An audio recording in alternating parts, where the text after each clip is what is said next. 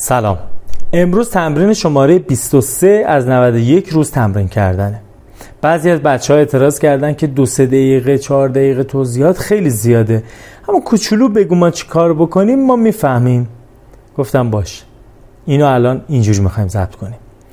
تمرین ما اینه که امروز اولا بدونیم ما اگه هر کاری انجام میدیم، هر شغلی داریم، هر قصه‌ای برای زندگی خودمون تخصصی چیدیم، باید اهل یاد گرفتن باشیم. شما حتی بچه دار هم بشید باید اهل یاد گرفتن تو این دور زمونه باشید و بتونید اطلاعات مرتبط با اون قضیه رو جذب کنید. حالا هر شغلی انجام میدی، هر کاری انجام میدی دیگه برات خیلی خیلی مهمتره. پس تمرین امروزت اینه که ببینی برای دو سه سال آینده، نمیگم ده سال آینده، برای دو سه سال آینده چه هستی، چه کاری انجام میدی.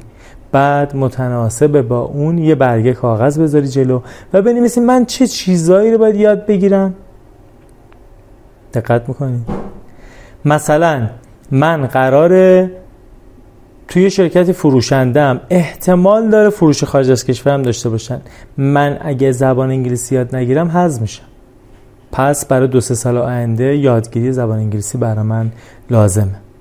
هر چه که هر کاری، میگم هر کاری، نمیخوام دیگه مثال بزنم، هر کاری که داری انجام میدی یا میخوای انجام بدی، ببین چه چیزهایی باید براش یاد بگیری، بنویس توی کاغذ و توی روزهای آینده یا همین الان براش فرصت بذار. چند وقت شروع میکنی، چند وقت واردش میشی و تخصصی میری جلو. امروز تمرین بیست و سه از نود و یک روز تمرین کردن.